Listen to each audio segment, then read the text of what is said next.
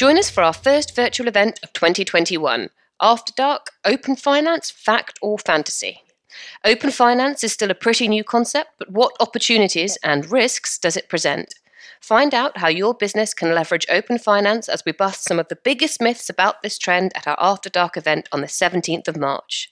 Stay tuned for some of the guests who'll be joining us. And register now to save your spot for free at bit.ly forward slash After Dark Open Finance.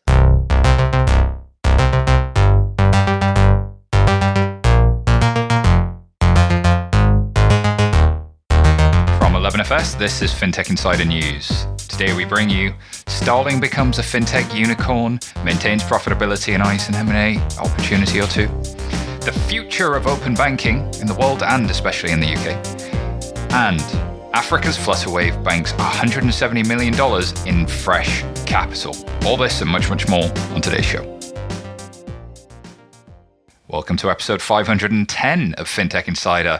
I'm Simon Taylor and I'm joined by Mister Adam Davis, eleven F S's own Adam Davis. How are you doing? I'm very well, thank you. How are you? Yeah, really, really good, thanks. Um, just, there's so much FinTech news and I'm a FinTech nerd, so I'm excited to be here as much as anything. Every day there's like five stories, so I store them up in my Slack channel, as in the the Slack channel that's just dedicated to me, you know, so I can just recount uh. them later on. And it's uh, they're piling up, piling up. You send yourself D Ms. That's what we all learned here today. And then ignore them. uh, thank goodness uh, we're also joined by some guests so that people don't have to listen to us go on for too long. Uh, Alex Freen, who's Head of Corporate Affairs at Starling. Uh, Alex, how you doing? I'm good, but I'm surprised that you're talking about fintech news. Aren't we going to be talking about Meghan and Harry this week? Oh, surely that's the big news. Too many people have got into trouble talking about that this week. We definitely should avoid that. Speaking of trouble, uh, Alan Ainsworth, who's Head of Policy for Open Banking. Alan, how are you doing? I'm good, Simon. Thank you. Good to have you with us. Uh, it's been a while since we caught up, so really good to have you on the show. Thank you. All right. In fintech news, let's just jump right in. This bank you may have heard of called Starling is eyeing some M and A as it's been valued at one point one billion pounds with a two hundred seventy-two million pounds funding round. That's three hundred sixty-seven million dollars for our U S listeners, and backers include Fidelity and Qatar's Sovereign Wealth Fund. It's officially a fintech unicorn, and Starling said the new funds would be used to increase lending in the U K and drive an expansion into Europe and possible M and A. I won't read out the story much more. Alex, why don't you tell us all about this? First of all, congratulations. Yeah, it's a, a fantastic work. We're really, really pleased. And it was doubly nice to be able to close it and announce it on International Women's Day. two hundred seventy-two million. You failed to mention some of the, a couple of the other investors, Railpen, uh, which manages U K pensions for U K railways, and Millennium Management, a global investment firm. So, we've got a diversified cap table now, uh, a good slate of um, investors, which is really exciting for us. And yeah, now we're raring to go. That's good. And everybody always says one of these neobanks going to be profitable. Been profitable for a while. What's the what's the basis of that? What's what's performing well for, for Starling at the moment, and what's driving growth? Well, we've done a lot of lending in uh, twenty twenty, so we've got uh, net interest margin on that. We've got something like two billion of lending, mostly through government-backed lending schemes. And that's been to our small business customers. And um, interchange. You know, people are still shopping, um, but they're shopping online. So um, as our customer base grows, what we find, there's, there's two things going on up. You know, our customer numbers are going up. At the same time, existing customers are using us more. So we get the sort of double growth there. And what's all this sweet talk of M and A? You're going to give, this is FinTech Insider. So if there was anywhere the Insider news was going to, I'm kidding. But no, it'd be interesting to know what the strategic priorities are. Well, l- Lending is a big priority for us now. We've got more than five billion, five point four billion on deposit now. And um, we've got to, you know, deploy those assets uh, um, to, you know, bring in more revenue. So there is a, that's a big imperative for us, and we will be working hard on finding ways to do that. And that will definitely include M and A activity. I think we're very open-minded about potential acquisition targets, and it could, you know, I'm not going to give you any inside track on any any no, targets. I was kidding here. Entirely, but because um, they're just double the price. But um, uh, the, the, there's plenty of opportunity out there. It, it is an exciting time for fintech, Adam. Digital banking has really had its moment in the pandemic. How much do you think that's been a factor in Starling's success as you look at them? It has for some, and it, and I suppose it hasn't for others. I think, you know, the, the culmination of the, well, I say the culmination of the pandemic like it's over, but where we are now has seen, you know, even in the last few weeks, you've seen M and S, their bank closing their doors. You've seen uh, Monzo's valuation gone down at the last funding round. You've seen Atoms, actually only today, they've just released a press statement saying that they're going to do an, another funding round. And that's at, a, I think, a fifty percent discount of when they were two years ago. So, you know, I, th- I think in under that, I suppose, environment, Starling have, have massively bucked the trend, which is amazing. And I think the exposure to, you know, obviously the C-bills, the government uh, lending schemes has massively supported that. I do think, you know, from a consumer perspective, sort of away from the business side, from a consumer side, it is very easy now to open up a current account. There's a lot more current accounts being opened for a lot more niche, if you like, niche um, propositions, niche uh, ways that you want to spend your money, niche ways that you want to budget, which means income, I guess, is being sort of sprinkled around many, many more providers. But that's fantastic for the for the Neos because they run at much lower costs than everyone else. So it's kind of a catch twenty-two. The race for profitability looks like it's been won so far by Starling, which is amazing, which puts, you know, Alex, I'm not saying this because you're here, but puts obviously Starling in an incredible position. I think for some who don't have that exposure to the lending book, and maybe aren't sort of, uh, I suppose, onboarding as many customers as as clearly Starling are. Um, there's, there might be question marks over the next twelve months on, you know, viability.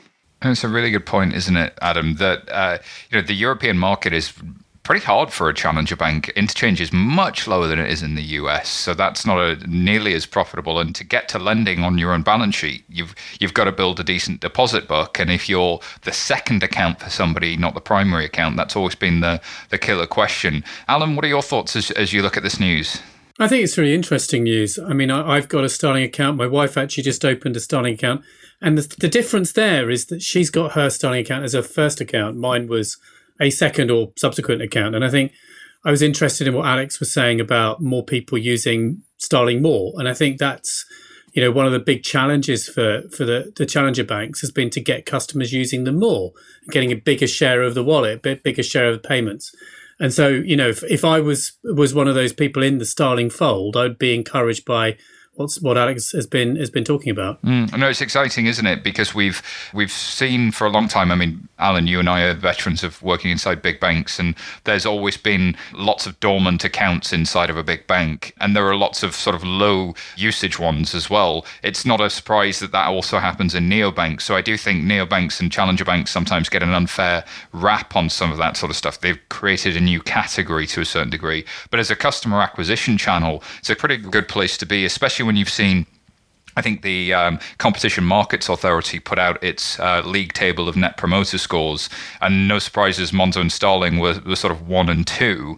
But that double act of having great customer experience and reaching profitability and having low interchange rates, I think is is pretty special given everything that's going on. So hats off to everybody in the in the team over at Starling for getting that done. Adam, I'm interested in what are the next sort of twelve to eighteen months play out like in, in your head, and what are the incumbents, can they take from from, from something like this and, and learn from it? I think um, I mean, it's interesting you mentioned interchange. I mean, at the moment, I'm I'm working with what, three banks around the world in different continents who have all got vastly different interchange structures than we certainly have over here. And it's just so much easier to launch a bank. You know, the economics are just so much better to play with. And then you start getting into that sort of wonderful world of rewards, you know, and engagement and, and how, you know, not necessarily you pay for customers, but how you reward customers for, for ongoing usage. And I, I think in the U K, you know, th- that kind of rewarding mechanism hasn't really yet been approached or broached really by the Neos because it's just so difficult to generate revenue in the first instance. So I'd love to see some form of no- novel and new way that that happens, especially as you're looking at customers coming out of, you know, the last twelve months who have, you know, stayed with their banks, you know, through this time period and the bank's been supporting them. And then there's like a reward for that, I guess, at the end. And I, I'm really lo- looking forward to, to looking at that space. And then I think, you know, just wider again in the industry, I think it's, you know, it's, it's, it wouldn't be a surprise if there's M and A's. I think a lot of people are talking about, you know, potentially a, a Neo buying an incumbent. There's been lots of talks about, you know, T S B's on the market. I think you could see some of that over the next twelve months. It depends really how quickly we open up and how quickly people start spending in stores. And, and you know, the longer this goes on, not necessarily at rock bottom where it probably was last year, but sort of a, sort of near to rock bottom, if you like, from a payments volume perspective. I think the longer that goes on, the more the incumbents will feel the pressure. Alex, do you think post-pandemic, everybody starts using branches again, these these pesky challenger banks are going to disappear? It was just a flash in the pan? No, I think what's happened is that the pandemic has really pushed the shift. It's it, it's it's accelerated the shift to digital, you know, possibly by ten years, not just in banking, but in everything. You know, I now talk to my mum and dad who are in their nineties on Zoom because I can't go and see them. And you're not, you're not going to put that back in the toothpaste tube. That's out now. So I, th- I think that's, I think we, we've made a big big leap, and the pandemic has accelerated it. I think what's interesting, though, just a couple of points to pick on what Adam says, you know, the, the biggest single merchants for Starling are the supermarkets. People are using their Starling accounts to do their big supermarket shops, so that's great. We think and we hope that when the uh, restrictions, the lockdown restrictions lift, I think there will be a big pent-up spending splurge. Uh, to a certain extent, we don't. No one really knows how long that will last and how big that's going to be. And it obviously is going to be distributed very unevenly because there are a lot of people who are not better off under the pandemic, who are considerably worse off and who are suffering. So we have to support them. But they're, you know, the Chancellor himself has said, you know, we, we've got excess savings. I love that expression. Excess savings is sitting in people's bank accounts. So you know, we're, we're going to hope that a lot of our customers will. will be out there spending that. We hope they spend because that's going to get the economy going again. Well, it's interesting. I saw an article earlier today that junior I S As or kids accounts are seeing uh, record numbers inflowing to them as well. And if you're going to do anything looking after your children's future, and, and we have become an economy that doesn't save uh, historically. We've lived on credit. We've lived on the credit card. But I love that point as well. Um, it's it's often said uh, in Silicon Valley that genies don't go quietly back into bottles. And like, yeah, the toothpaste doesn't easily go back into the tube. Alan, we've got about a minute left on this one. Um, do you think that that tipping point has happened? And what happens post-pandemic? I think that I think what you're all saying is, is correct. I think people have migrated different parts of their lives to digital, and now they're comfortable with it. They will continue to use it. I think, you know, clearly branches have a a, a role, but I don't think they got a significant role. And certainly, I, I, I went to a branch for the first time in many years um, during the pandemic. It was a very different experience to what it had been when I was working in a mainstream bank. But I certainly think there are some other banks that would have not have needed me to have gone into the branch for that particular activity. I won't go into the detail of it, but it was one of those activities where I just had to go in because for whatever reason, the limits weren't right online. I couldn't do it on the telephone because it would take me two hours to get through. So I went into the branch, but you know, the need to go in and speak to somebody face to face is reducing. And, you know, increasingly we're seeing digital channels providing face to face experiences too. You know, and the, the organisation we used to work for has created that ability as well for themselves. So I think you're going to see a big sea change in how people access all sorts of services, as Alex was referring to, not just banking, but all sorts of other services. And I think that's good news for people. I think it's good news for the economy because it increases productivity fundamentally, which is a good thing for the economy and in a lot of bad news.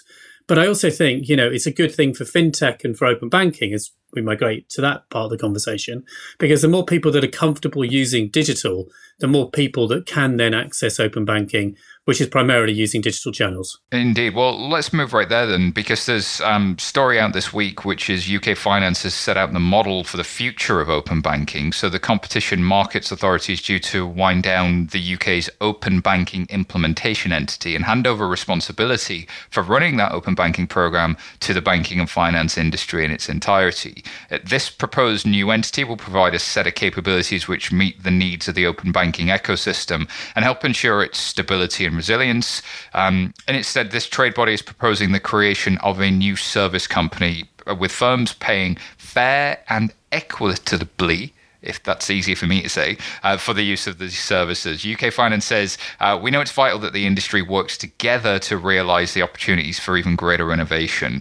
There's a real opportunity in things like open finance and smart data as we move beyond just open banking. So, Alan, can you give us the uh, kind of positions on this and, and this consultation? Where, where, where's all of this going and what are your thoughts? Well, I think the first thing to emphasise is that the C M A is running this consultation. They have a proposal on their desk from U K Finance, the the, the bank's trade body, um, and that's one proposal they have to look at. And they're clearly consulting by reference to some of the proposals and some of the constituent elements of that proposal. But but they're inviting other ideas, they're inviting comment to understand what should take forward the work of the O B I E going forward.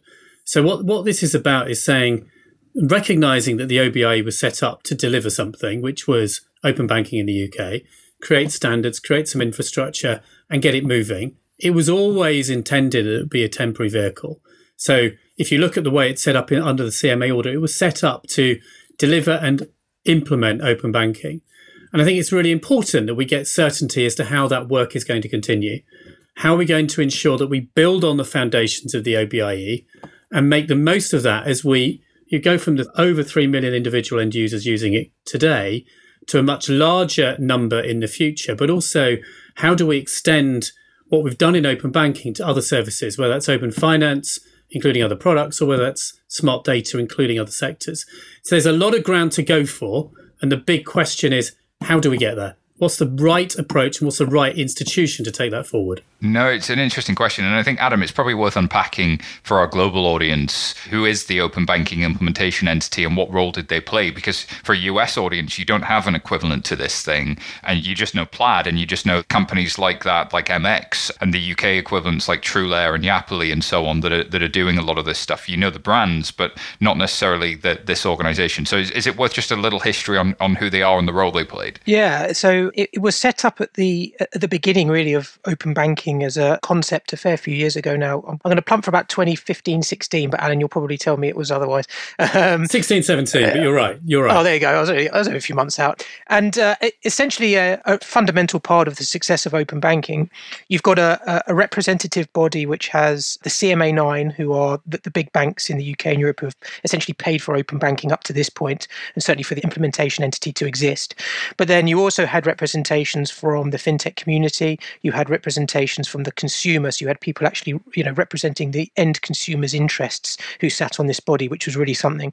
That body would meet, you know, a, you know, regular intervals, subsections of the body would meet. There was different people from the C M A nine or from the fintechs or whoever would turn up to different types of meetings, essentially to discuss what the standards would be for implementing, you know, open banking here. And that's everything from, you know, how do we, you know, what's a digestible format for us to take away back into our banks or back into our fintechs to understand how we rolled this out, all the way through to the actual A P I standards which were, were put in place.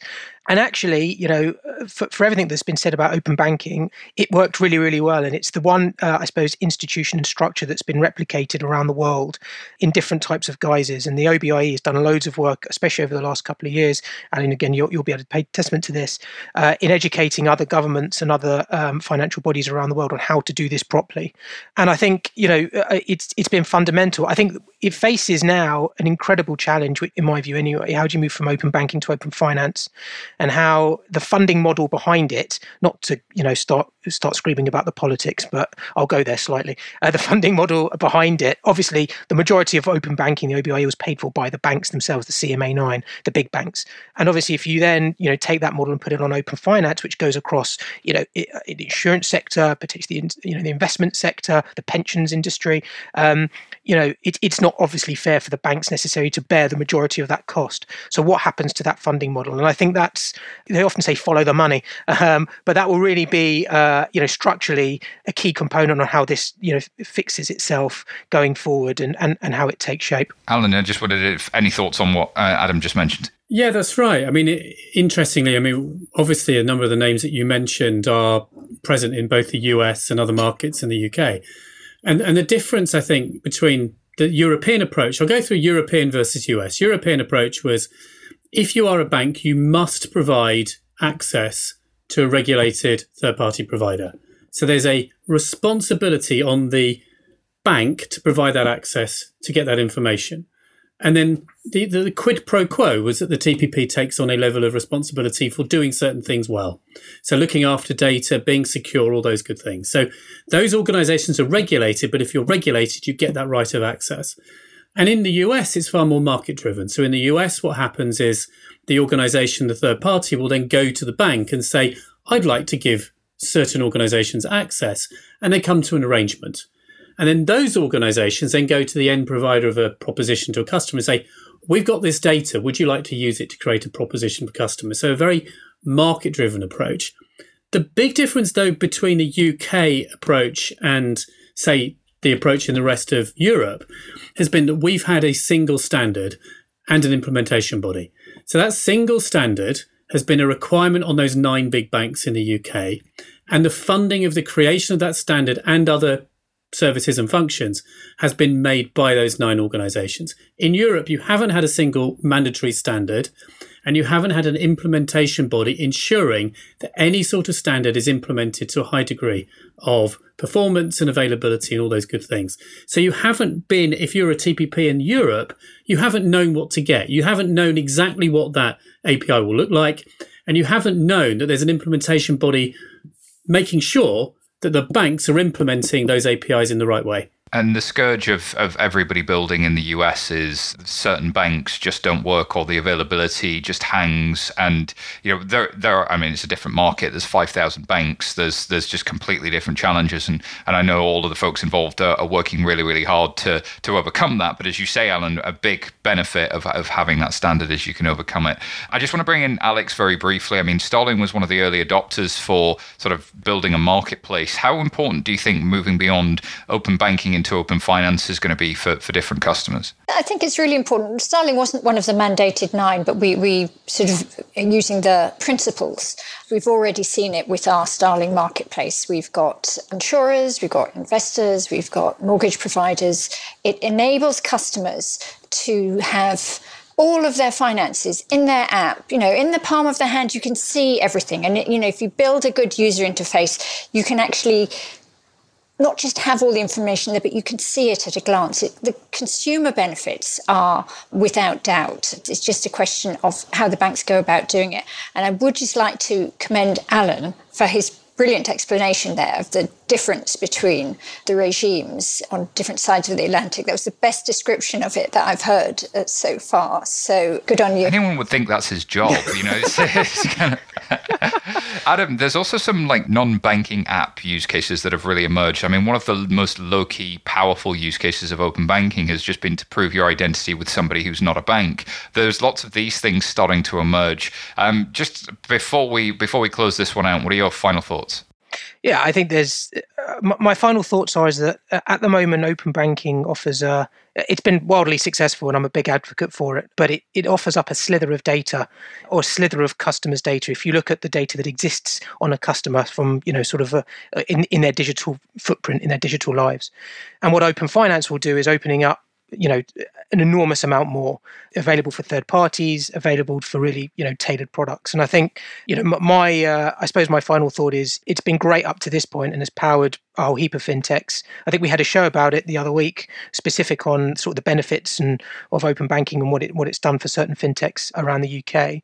But my word, like with with open finance as it is at the moment, what it can do is just so much more, and it will be amazing to see that happen and th- those data streams open up. Indeed. Well, if you're listening and you want to know a little bit more, why not sign up for our After Dark event, uh, which is going to myth bust everything to do with open finance and what it could mean for the industry going forward. So you can go to bit dot l y, that's bit.ly forward slash After Dark Open Finance, bit dot l y After Dark Open Finance. Do check that out. And, and speaking of which, we're just going to take a quick pause here while we hear from some of our wonderful, lovely sponsors. eleven F S is supported by Banking Circle. Connect to the fastest, most cost-efficient and transparent payment solution available in the market. Thank you to our lovely sponsors. Uh, next story comes from Finextra. Passion Capital is inviting the general public to join its venture fund.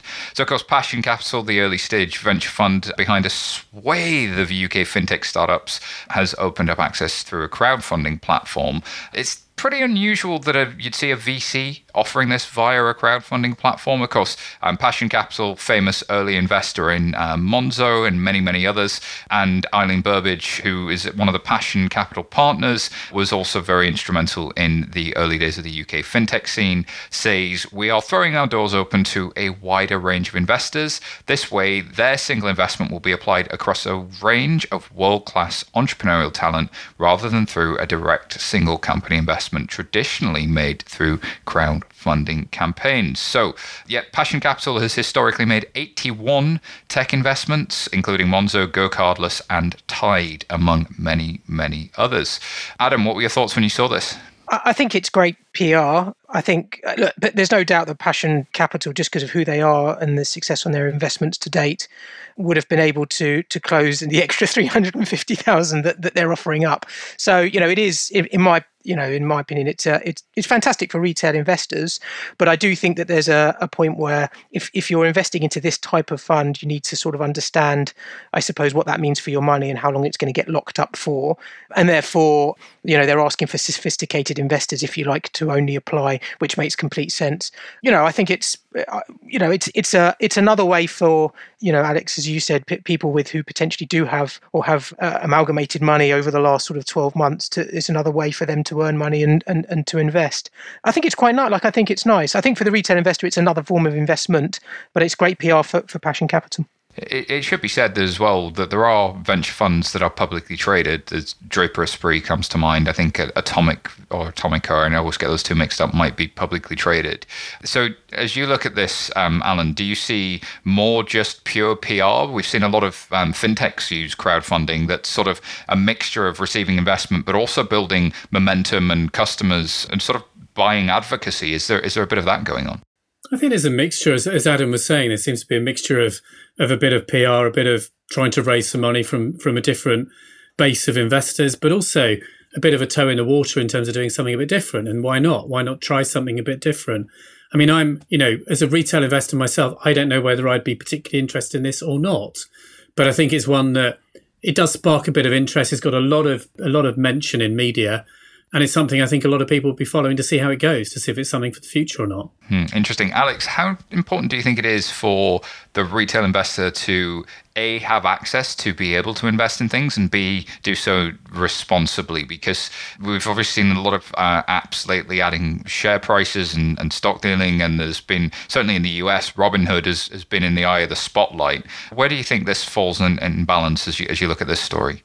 I think this is, I love this. I absolutely love this story. It's got everything, you know. Um, yes, it's great P R, but it's it's bold and it's brave and it's an experiment, and it might not work, but it'll break down some barriers, won't it? It'll, it, it's, it's, let's tr- see if this works, and if it doesn't work, we'll do something else. And we've seen this sort of big cultural shift in the last, you know, decade or so, you know, towards peer-to-peer crowdfunding, opening up. This isn't really democratization, because this this particular fund, they're aiming for high net worth individuals, so it's it's not everyone going to get. But I love the idea that it's going to shake things up. It's a tiny, tiny amount of money. This might not be the way to do it, but it's it's the idea of it that I think yeah, is, it's, it's, is it's important. It's that sort of democratization of access to growth investment, which I think is really powerful. From a financial inclusion standpoint, we have to remain responsible when we're doing it. But at the same time, for a long time, the, the retail investor was told they're not sophisticated enough to benefit from growth. And actually, you know, this, this comes in to protect the retail investor, but it also locks them out of growth, because uh, companies are going public much, much later, after much of their growth has already happened. So this ability to get in a little bit earlier is, is, is really, really powerful. Alan, I'm interested in your views in sort of the the risk side and the risk element from a consumer standpoint. You mentioned you as a retail investor might not be uh, very interested in it. Do you think that there's U K investors out there that would be interested in this? And is, is crowdfunding just a niche, or, or, or is this is this the beginning of something that's a trend? Well, I think if you talk to to certain consumer lobby, they will be concerned about making sure people get the right advice. They don't invest in something without understanding the, the, the pluses and minuses and the risks involved. And I think that's always the case with any kind of investment. But I don't think this is where this is going, to be honest. I don't think, you know, this is all what we're referring to in terms of the risks is all about the advice regime and all about making sure people have the right information before they make a decision. I think it's absolutely right that we get to make sure that people understand the risks they're entering into, et cetera, et cetera. So for most people, this is not going to even be on their radar at all. As we've discussed, this is on the radar for the more sophisticated investor, as indeed a lot of this sort of investment will be. Any type of peer-to-peer lending, any type of investment has risks. But as long as it's managed appropriately, as long as the consumer knows what they're putting themselves in for, what they're putting their money into and the risks involved in it, I think this is like any other type of investment. And I don't see any reason why this particular example cannot, you know, just but as, as we've discussed, try something different out and see how it flies. Adam, it's interesting that the U K and Europe doesn't really have that angel investor community that the U S has had for quite some time. It's just not as normal. I mean, it's beginning now as we're getting that second generation of company. You know, we're starting to build a tech scene ten years on from two thousand ten, eleven years on, in fact. I'm losing track of the years. That's what a pandemic does to you. How important do you think crowdfunding is for in that context where you don't have experienced angel investors? I mean, Europe obviously does, but not nearly the same volume as, as you would see in the U S. Yeah, I, I think it's fundamental to some startups who have raised. There's a lot of companies on, you know, seeders and, and wherever else. And you normally hear in the press of the ones that have raised the money and have sort of, you know, shattered their initial targets and gone well over. And it's, you know, it's it, there's a fantastic news story. But there are fintechs, there are startups who, who don't have to do a lot of marketing, who just have a really good idea and can, for relatively cheap, you know, raise capital. I, I think it's been a fundamental part of unlocking in the psyche of investors a new, a new way of doing that. And, you know, to your point, democratizing the way that happens. I do think that there's, you know, I think about this example and that maybe five years from now, what, what will this morph into? And what I like about this is that Passion Capital are, you know, highly reputable, you know, V C company, obviously, and, you know, investing in most probably quite substantial tech companies as well, or, um, you know, sort of moonshots to, to a degree. And what you might see in five years' time, you know, if you continue to democratize this example, you know, are you going to see actually, you know, sort of the retail investor, as in you and me, not necessarily the, the sophisticated investor putting their money where they They shouldn't, with, you know, people who are just trying to raise a fund on the fly.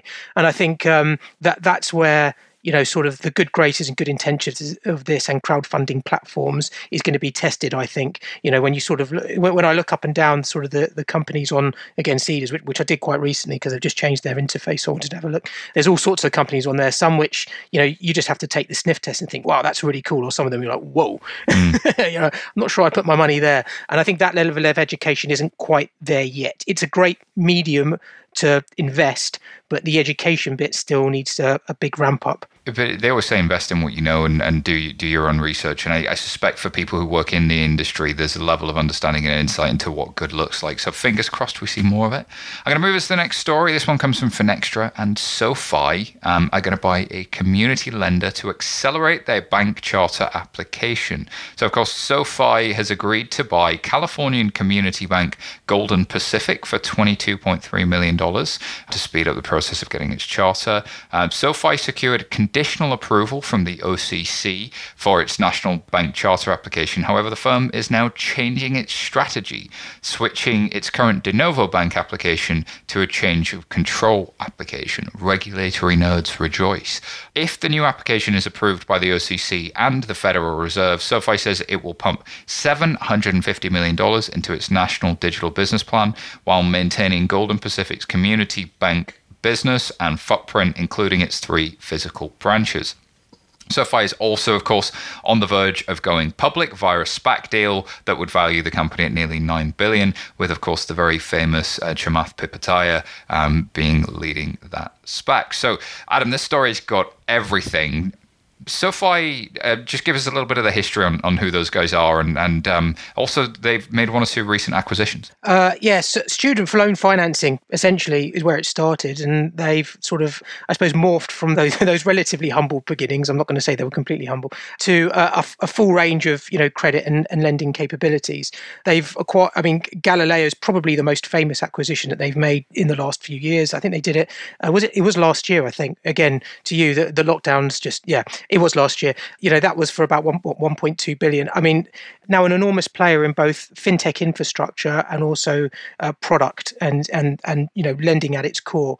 This one in particular is, it, you're right, it really does have everything. It's got shades of Harrods Bank and Tandem, but just at a much bigger scale. You know, basically it's a bank just coming in and buying a license. You know, I doubt that Golden Pacific probably saw this one coming on its radar until it landed. And they probably thought, my God, you know, we're the chosen ones, you know, with three physical branches. I mean, this was, you know, it's it's a, a wonderfully cheap way for SoFi almost not to cheat the system, because that's not quite right, but to play the system cleverly to, to get that bank charter, which we know is just really, really difficult in the States.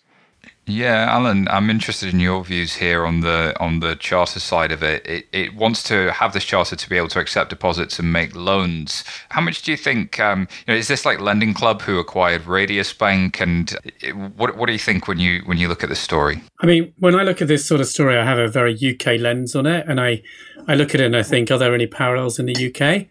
I can't see an obvious parallel. I mean, I think what's interesting is.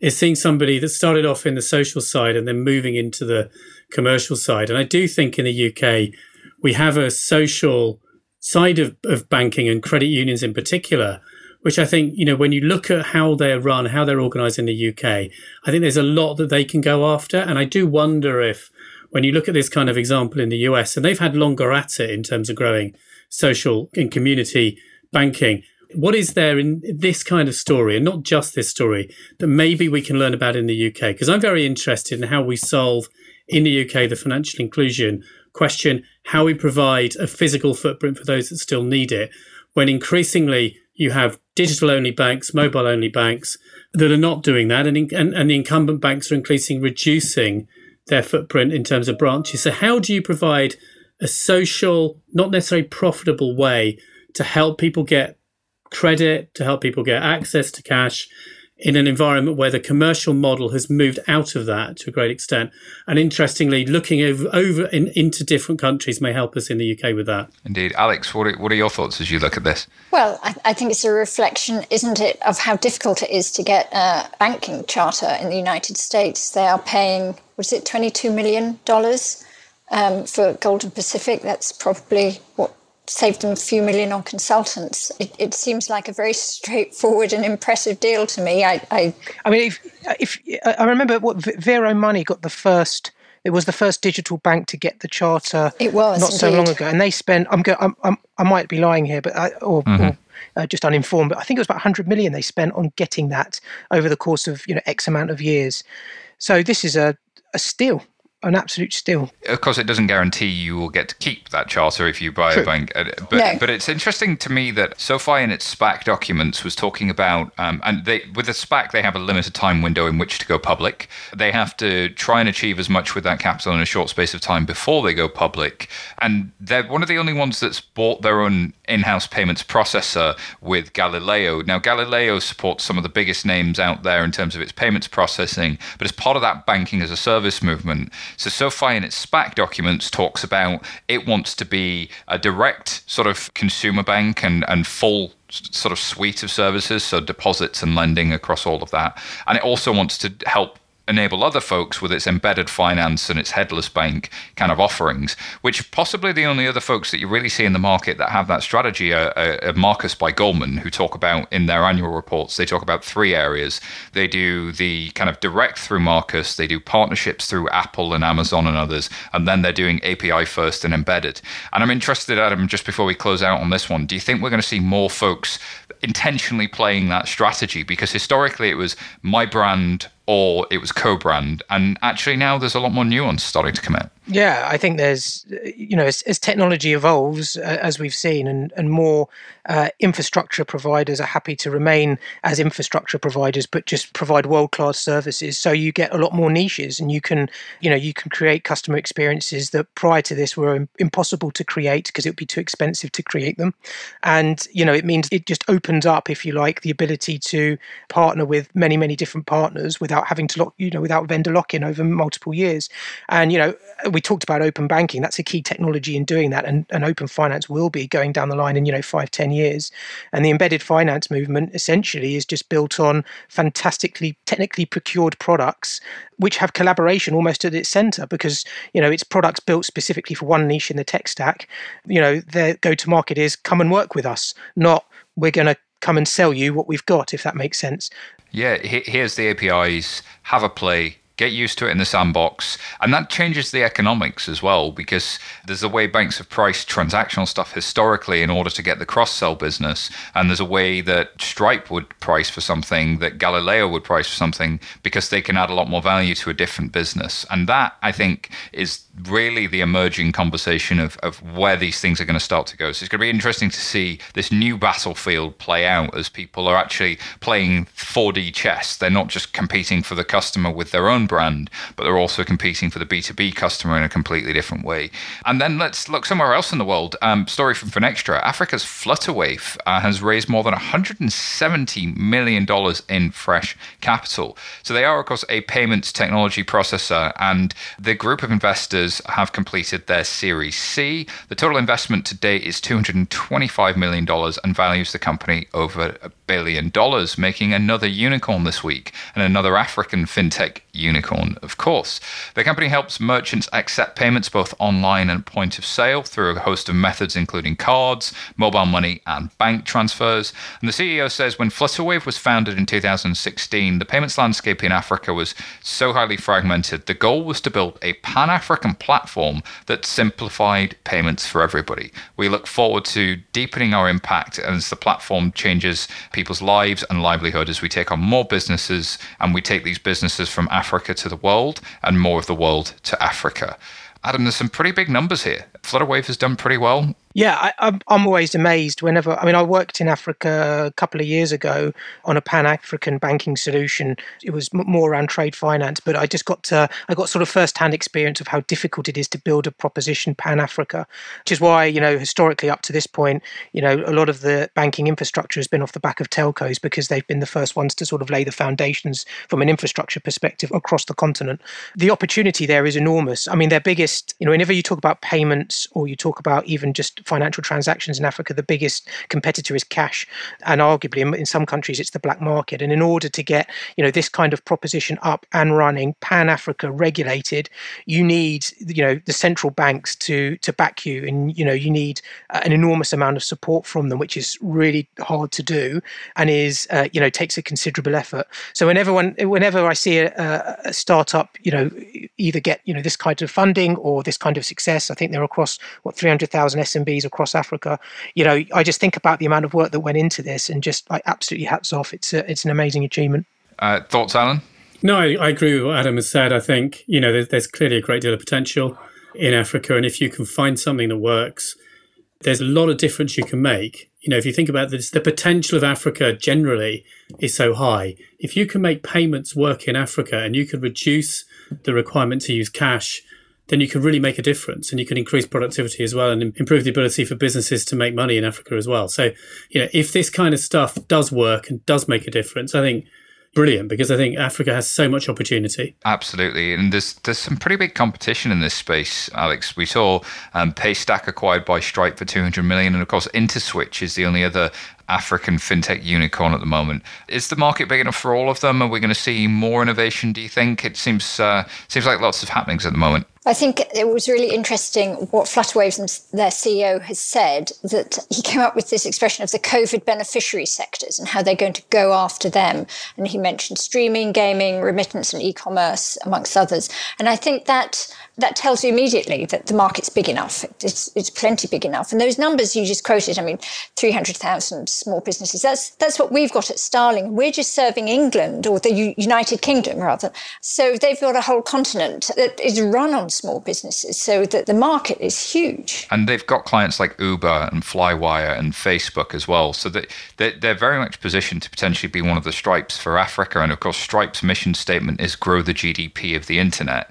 And that point that you make there, Alex, is is really an interesting one, which is how many people try and capture market share versus how many people try and grow markets. And Flutterwave is growing a market. And this is what always gets V Cs excited, is like, what are you doing to enable this market that doesn't exist yet? And that's why that Stripe mission statement is, is so classical.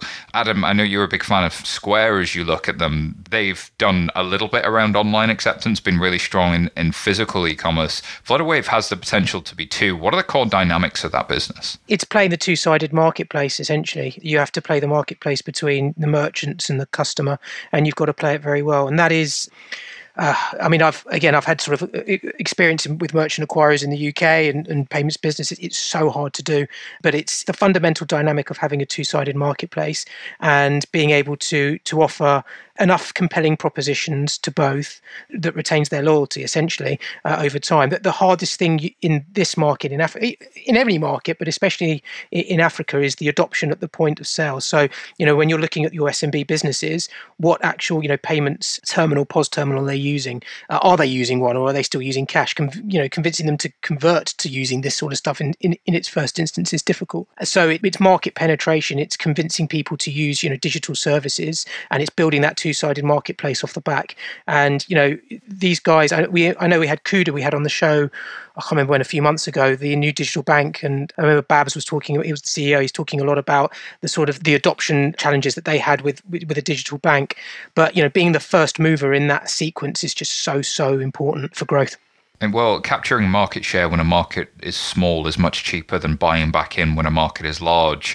And when you can only make short-term bets, like a lot of incumbents can, because you need in-year return, it's very hard to capture market share when markets are small because it doesn't look like a good bet in-year. And this is the fundamental of disruption that we keep seeing time and time again. And it's, you know, if I was in an African bank at the moment, I would certainly be looking closely at businesses like this for, for where they are and where they're going to be. Yeah. Alrighty, there's plenty of stories we didn't have time to cover in depth. So we're going to take a look at them and just round a few up. Adam, do you want to start? Yes, there is a bank called Cheese. And I actually, I tried to look at the uh, the reasoning behind all that. Why is it called what? Cheese? Do we know why it's called Cheese? So I tried to look this up as to why this bank has called itself Cheese. But all I found, that there was an article online around a bank in the middle of Italy that had taken Parmesan rolls, as in big rolls of cheese, as collateral for loans. That's all I could find on Cheese.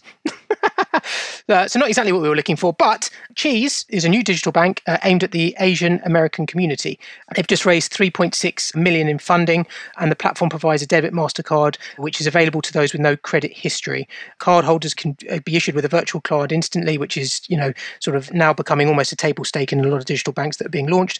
Through their mobile wallets, uh, they can get paid up to two days early with a direct deposit, uh, a three percent deposit bonus for referring friends, zero point three uh, A P Y, and up to ten percent cash back on purchases at more than ten thousand merchants. You know, we talked about interchange earlier on and how much of it's a game changer for N E Os in the States. This is a massive advocate, uh, an example of that.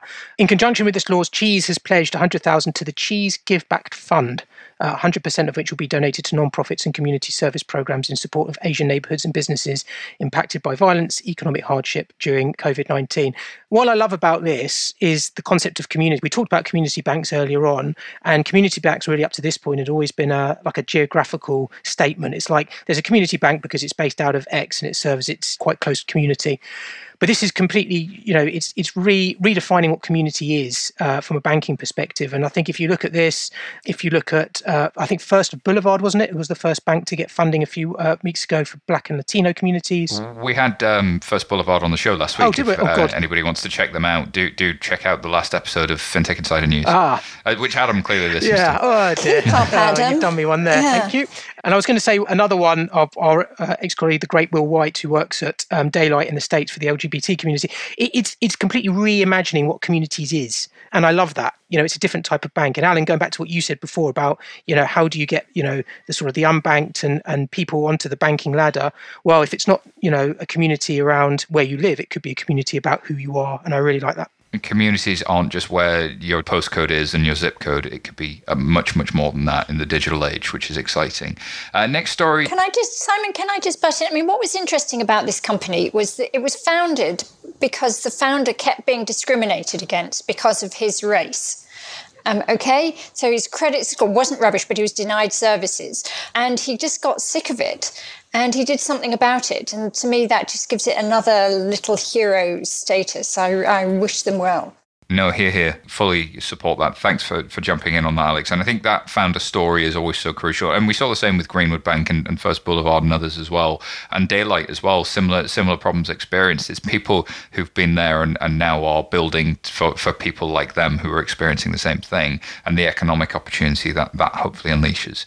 Story from Finextra. WeLab moves into the wealth tech space on an Allianz investment. So Hong Kong fintech WeLab secured seventy-five million dollars in funding, led by the venture arm of Allianz X. As part of the financing, WeLab Bank intends to enter the digital wealth management and insurance market. The plan is to roll out initially to new digital customers in Hong Kong, later in, and to the Greater Bay Area through Wealth Management Connect. WeLab has raised more than six hundred million dollars of strategic financing, growing its business across Hong Kong, mainland China, and Indonesia. The company was one of the first to secure a digital banking license in Hong Kong and claims to have close to fifty million individual users and six one hundred enterprise customers. WeLab continues to be one of those stories that's untold because they're not Ant or Tencent. Nobody really pays attention to them. But another one like Ping An, where they're doing amazing things. They're building out platforms. They're securing investment. And of course, wealth management in the region is now a material concern. And of course, it's born digital first. But what does digital wealth management look like? Is it somebody with a nice suit and a nice briefcase? Or is, is there a digital version of that? And actually, uh, watching what these guys do and being inspired by that is going to be super, super useful. Adam, for the next one? Yeah, this is uh, a, a two stories in one, but all around the mortgage business in the U K. So Lloyds Banker to become a private landlord uh, at the same time as Habito unveil a forty-year mortgage. To start on the Lloyds uh, story, so the Lloyds initiative, which is known as Project Generation, will involve buying and renting out new and existing housing stock across the U K, and it aims to have its first tenants by the end of this year, as well as providing direct benefits through rental yield, house price growth. The bank is hoping the move will boost its existing businesses, for example, by providing an opportunity to cross-sell rental deposit loans or insurance. Habito, in the meantime, on, on the other side, has just launched a forty-year fixed-rate mortgage, which is just like unheard of. We had them on the show back in the old office, I think like two years ago, and they were talking about fifteen to twenty years, and they've just blown it out of the water with forty. The product's called Habito One, uh, offer a fixed-rate uh, period between ten and forty years to first-time buyers, home movers, and remortgages in uh, England and Wales. I mean, for, for me, uh, first of all, on the Lloyds point, it's I, the motivation on this probably is, you know, historically, culturally, where Lloyds have always sat, which is always been close to the mortgage product, and just the need to, you know, to generate new revenue. If anyone who's a private landlord will tell you how hard it is at the moment with all the regulatory changes, mortgage offsetting, et cetera. Um, but obviously, it's not going to matter to them. But I think, you know, from a reputational perspective, they will probably th- there's probably better businesses or, or le- less exposure they can get in the press from being a, a landlord to the masses. You know, you can only imagine if something goes wrong with one of their houses or one of their housing stocks, what, what you know, the repercussions on that on a bank especially. But But again, just a really interesting way of, you know, diversifying revenue going forward. I think for Habito, I mean, this is so cool. So, you know, if you think about uh, a customer could effectively go forty years without having to pay a new mortgage fee every two to five years. That's really novel and new. Kind of kills, if you like, the broking business, because that's basically what, you know, brokers are built on, is the ability to sort of command those fees every two to four years. And also just establishes a forty-year relationship with the customer, which is like amazing. You know, if you think about, you know, from a business perspective, cross-sell and whatever else, obviously it's an enormous amount of opportunities. The thing is, though, just with that, just last point, there have been long-term mortgages sort of post five years that have been around in the market, you know, for, for a while. The, the appetite for those in the U K hasn't been that strong compared to other countries. So it'll be interesting to see what happens here with the fanfare and the media that Habito bring, maybe that it will change customer sentiments to them. It's super interesting, isn't it? You had somebody that started out entirely as a digital broker. It's, it looks and feels a bit like a chatbot that helps you find the right mortgage and takes broker fee. Now gets into mortgage lending, now gets into a different type of mortgage lending, aimed squarely at a generation of people who have struggled for their deposits and have been struggling to ever figure out how they're going to own their home. You can see how it would play to that audience. So it's going to be interesting to keep watching this one. But my prediction is the whole mortgage space is getting massively disrupted. Mid-market lenders, net interest margins are being squeezed beyond belief. And even at the top end, it's a harder and harder business to make money out of, because we need to move from flogging mortgages and selling them to actually helping people get their home and everything that comes around with it, rather than expecting people to project manage their own home move and going, here's your mortgage. And here's a load of other intermediaries to deal with. All right, it's time for our and finally story. The Winklevoss twins, as in those Winklevoss twins from Facebook fame and, and elsewhere, their crypto company is going to sponsor the Oxford and Cambridge boat race, which might be the most British thing we've ever done on this very twee little British podcast. So Gemini is a cryptocurrency exchange that lets people buy, sell and hold crypto that was founded by billionaire twins Tyler and Cameron Winklevoss in two thousand ten. They were keen rowers back at Harvard and then, of course, Oxford. The pair rowed for Oxford in the two thousand ten boat race and represented the U S A at the two thousand eight Beijing Olympics. After rowing, the Winklevoss brothers pivoted to a career in financial technology, and the pair used part of their Facebook settlement to buy eleven million dollars worth of Bitcoin in two thousand thirteen. Oh, do they need to work again is the question. Alongside sponsoring the race, Gemini will fund a new seventy-five thousand pounds bursary to provide underprivileged children with lessons through the Fulham Reach Boat Club. Thoughts on this one, Alex? Look, I'm not, I don't have great views on the Winklevi either way, but I have a lot of time for people who are elite athletes and who've got the determination and the grit and the guts to get to the absolute top of their sport. So, and I love that they've done something in their area of expertise, and I like their bursary, although I don't know how many, you know, what demand for that bursary will be.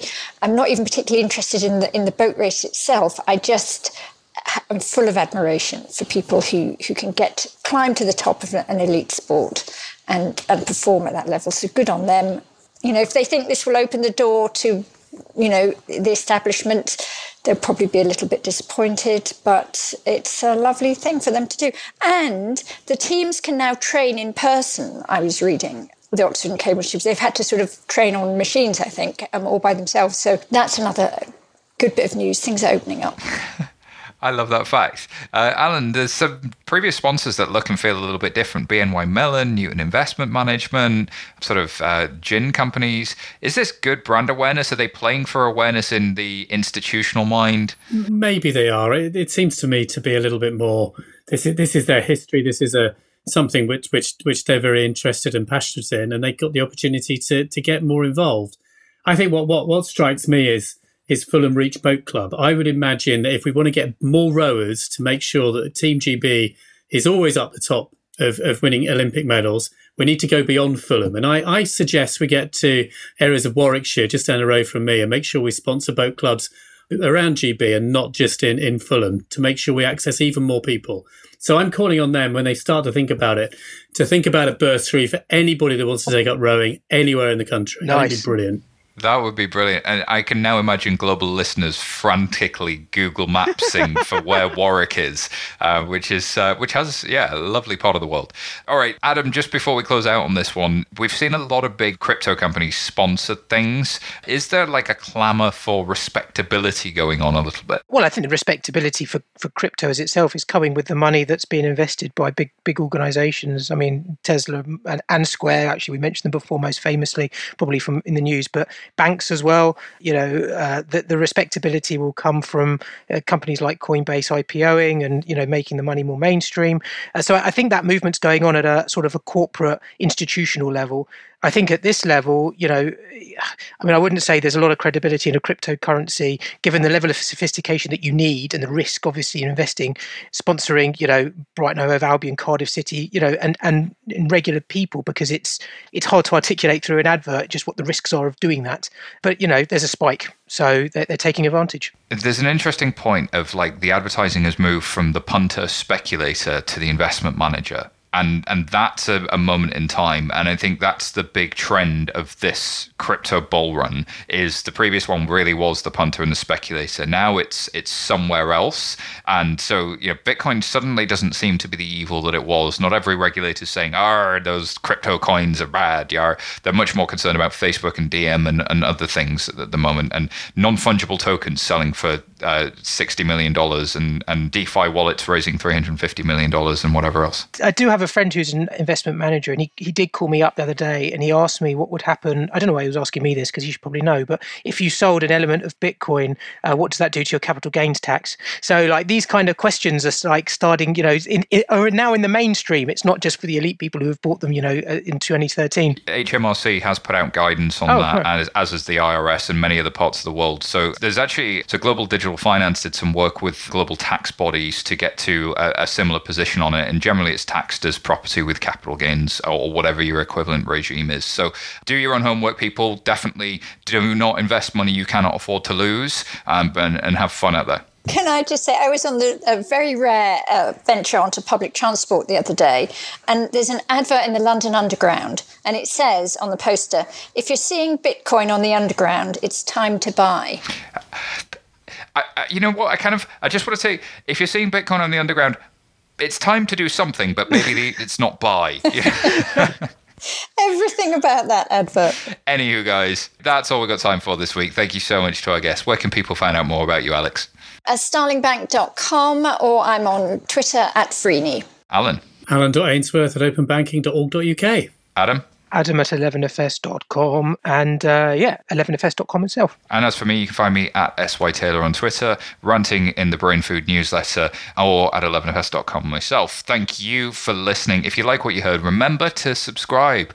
I know you dip in and dip out sometimes, but just hit that subscribe button. It's so much, so much better. And leave us a review. It really, really helps us, and it helps others find the show as well. So if you want to join the conversation, find us on social media, search for eleven F S Authentic Insider, or if you want to bother our producers, email podcasts at eleven F S dot com.